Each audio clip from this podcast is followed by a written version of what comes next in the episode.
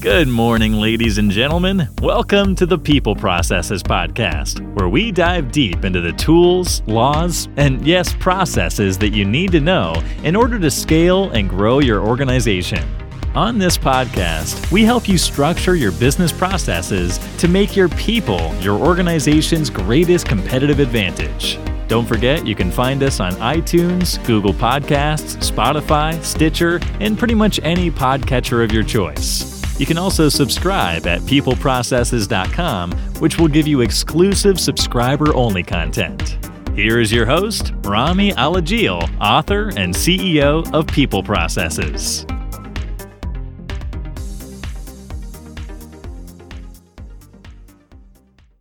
Today, we are talking about a new notice from the Department of Labor. Uh, it's about FLSA, it's a clarification letter it's the 11th of this year, and it's very interesting to me. I hope you find it interesting as well. And if you do, please take a moment to thumbs up this video, like, comment, subscribe. If you're on iTunes, leave a review. It makes a huge difference to us. All right, let's dive in. A little background. The Fair Labor Standards Act exempts from its overtime pay requirements certain employees of retail or service establishments. The exemption applies to any employee who works at a retail or service establishment whose regular rate of pay exceeds one and a one half times the federal minimum wage and whose earnings in a representative period are composed of more than 50% commissions. Okay? Now, the United States Supreme Court recently held that exemptions under the FLSA deserve a fair rather than narrow interpretation because the exemptions are as much a part of the FLSA's purpose as the overtime pay requirement itself. Uh, this was uh, the Encino Motorcars versus Navarro case. Uh, came out in 2018. the WHD, the Wage and Hour Division, applies a fair reading standard to all exemptions of the Fair Labor Standards Act, including this 7-2 exemption, which is the uh, one we're talking about here, the retail exemption. So, uh, a client, a lawyer wrote in on behalf of a client, and a letter was written in response by the Wage and Hour Division, and that's what we're going to be talking about here. Here's how it works. The client was a private oil service company, oil field service company, that provides waste removal services for oil field operators. Regarding whether the Fair Labor Stand Act's retail or service establishment exemption applies to certain truck drivers who work for that client, that's what we're trying to figure out here. So, a little background. The client employs truck drivers at three different establishments and pays the drivers solely on a commission basis to transport fluid waste from customer oil field locations to disposal facilities. The client pays each driver 27% of the gross revenue received by the client for each truck driven, regardless of how many hours are worked each week. Each driver works approximately 60 hours each week, scheduled as 12 hour shifts five days a week. The inquiry letter represents that the regular rate of pay for each driver exceeds one and a one half times the federal minimum wage. So the question is these people are paid 100% commission, but they're drivers. Are they retail drivers? Do they fall under this exemption? Let's see what the WHD has to say. The letter states that the entirety of the earnings of the client's truck drivers consist of commissions. Their regular rate of pay exceeds one and one half times the federal minimum wage. Thus, the truck drivers would qualify for the Section 2 exemption if, uh, the Section 7 2 exemption, if the client is a retail or service establishment. So, what does that mean? To qualify as a retail or service establishment, the business must engage in the making of sales of goods or services. That's part one. So you got to be making goods or services and engaged in the sale of it. Two, 75% of its sales of goods or services, or both, must be recognized as retail in a particular industry. And what is retail? We'll get to that in a second. And three, not more than 25% of its sales or goods or services, or both, may be sales for resale. So that's the difference between retail and wholesale is really that distinguishment. So the question is, uh, is this a, a retail uh, organization?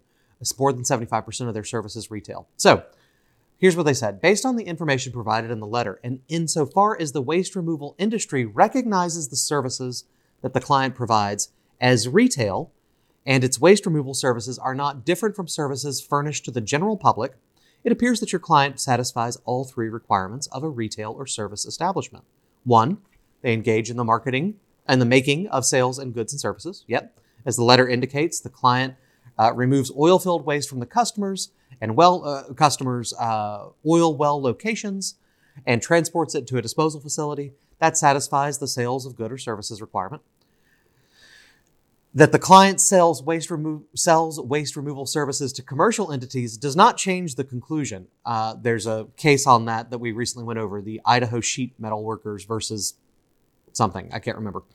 Um, but it says that basically the sales to a business purchaser are retail sales as well, as long as that's the end user. As has been previously noted, courts have repeatedly held that businesses may qualify as retail or service establishment when their customers are predominantly commercial entities. Uh, it doesn't have to be residential. Okay. Step two 75% of its sales of goods or services, or both, must be recognizable as, as retail in the industry. So, what does that mean? Well, the second requirement for a retail or service uh, piece has two components. 75% of the establishment sales must be recognized by the industry as retail. And uh, second, this is how they put it in the law, the establishment must have a retail concept. As to the first requirement, the client didn't state that, or the guy who wrote the letter didn't state whether the client's waste removal services are currently recognized as the industry in retail. The way the WHD put it is that the retail concept could be set forth um, this way. Basically, if it's sales, if, if you sell goods or services to the general public, you serve the everyday needs of the community. At the very, you are at the very end of the stream of distribution. You dispose in small quantities its products or, or skills, and you do not take part in the manufacturing process. That's what retail means. If you're a manufacturer, it doesn't apply. If you're create, but if you're and if you're selling like to one giant client a billion items, that doesn't count either. Until recently, the department's regulation uh, listed specifically waste removal contractors among a list of establishments and a bunch of others that just weren't retail for some reason um, because they lacked a retail concept. On the third, uh, uh, on on May nineteenth, twenty twenty, just a little while ago, the department withdrew that list, in part because numerous courts have questioned its reasoning. For instance, one court of appeals criticized the list as an incomplete, arbitrary, and essentially mindless catalog. Uh, another noted that it does not appear to flow from any cohesive criteria. Uh, so, with that withdrawal, the WHD now just simply applies analysis to all establishments to determine their retail concept. So, reading that Section 7.2 exemption uh, consistently, establishments that have been listed as lacking a retail concept, including re- waste removal contractors, may now qualify uh, as retail or service establishments. So, um, under the information that have been provided, basically the WHD says, hey, we think you've met this criteria. Services that are performed for a commercial user may satisfy the general public criteria so long as they do not require the use of specialized facilities or equipment, and the services are not that different from the services provided for the general consuming public. Since uh, this person, drivers pump liquid waste at commercial oil fields into tanks and then haul those tanks to the disposal sites, and according to the follow up, they ask some more questions. The trucks are equipped with a durable trailer, all this kind of stuff, heavy duty hoses. Based on the information, the WHD is saying, hey, this satisfies the general public criterion if the cl- trucks themselves and the equipment uh, are not overly specialized for their current use, and whether the services there are that different from the kind of waste removal services offered to the general public. Waste removal services, where truck drivers transport liquid waste from location to where it's disposed, is used by the general public uh, including residences. So, rural homeowners routinely hire professionals to pump liquid waste and transport the waste to disposal facilities. So, that would fall under it again as long as the client's services are similar to those sorts of general services it's going to fi- it's going to satisfy that retail requirement um, and the other question is that are they at the end of the stream of production well the oil field operators are the end customer of the waste removal services, right? They're not taking the waste removal services and repackaging it and selling it to someone else, right? It's just they're the end user. Sales to them are sales for resale. Are, are, are sales for resale. Uh, you may or may not meet the criterion for small quantities, disposing in small quantities, right? Doing the individual item in small quantities. Again, depending on how the trucks and the quantity of waste they remove compared to those typical in general consumer waste services. And finally, uh, your client does not take part in the manufacturing process. So, since because of these things, the WHD says it sounds like you got a retail concepts. So, there, therefore, um, as long as they don't spend over 25% in resale, which in this case is easy, right? That's the third criterion, um, or in, in, in a wholesale, basically. So all their stuff is, is, is a finalized. So they conclude that the client, provided that it is a waste removal services that are not that different from services furnished to the general public, its services are recognized as retail within the waste removal industry. The trucks themselves are not that different than what's used for general public, and that the amount of qu- the quantity used at each site is relatively similar to a uh, retail service provider, would qualify as a retail or service establishment. If they qualify for that, then because they pay their employees majority commission, those employees would be exempt. If, however, they don't, then they need to review this to make sure that they're tracking the hours of those workers. Those workers are entitled to overtime and minimum wage payments. Be a big deal. So, the WHD laid out a great set here. Now, what how does this apply to your business? You're probably not a waste removal contractor. I understand that.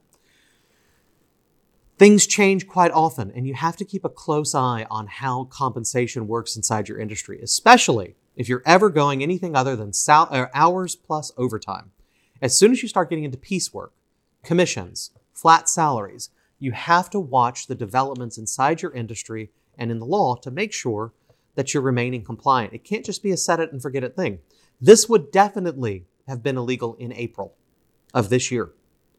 But after May 20th or 8th, I can't remember the date, then it becomes then it's likely it could become legal. So that's a big change just in one year. The retail service establishment is an important thing to understand as well. If you're not a retail servicer, if you're not a retail or uh, establishment, paying your employees full commission is not an exempt thing. That doesn't make them exempt, right? Um, so there's a lot of close things. There's an outside sales exemption to this, which is a whole different kind of test. But retail service exemption would not apply uh, to most businesses that say uh, package their things for resale don't have a retail uh, concept, uh, aren't bought by the end user, all those certain pieces. So something very important to think about. That's another distinguishing factor in how your business is set up. I hope this was helpful for you. I hope you learned something. Hope you found this is, as you know interesting. If you did, please drop us a thumbs up, review this episode on your podcatcher of choice, and check us out at peopleprocesses.com. If you subscribe on there, we have special subscriber only content that I would love to get to you. Ladies and gentlemen, that's it for today. Thank you so much for tuning in. Check us out on LinkedIn, Facebook, and Twitter at People Processes. Go to peopleprocesses.com, subscribe, and get some of our subscriber only content. And if you got something out of this, make sure you share it with anyone you know. Thank you for tuning in. Now it's time for you to go out there, have a great day, and get your work done.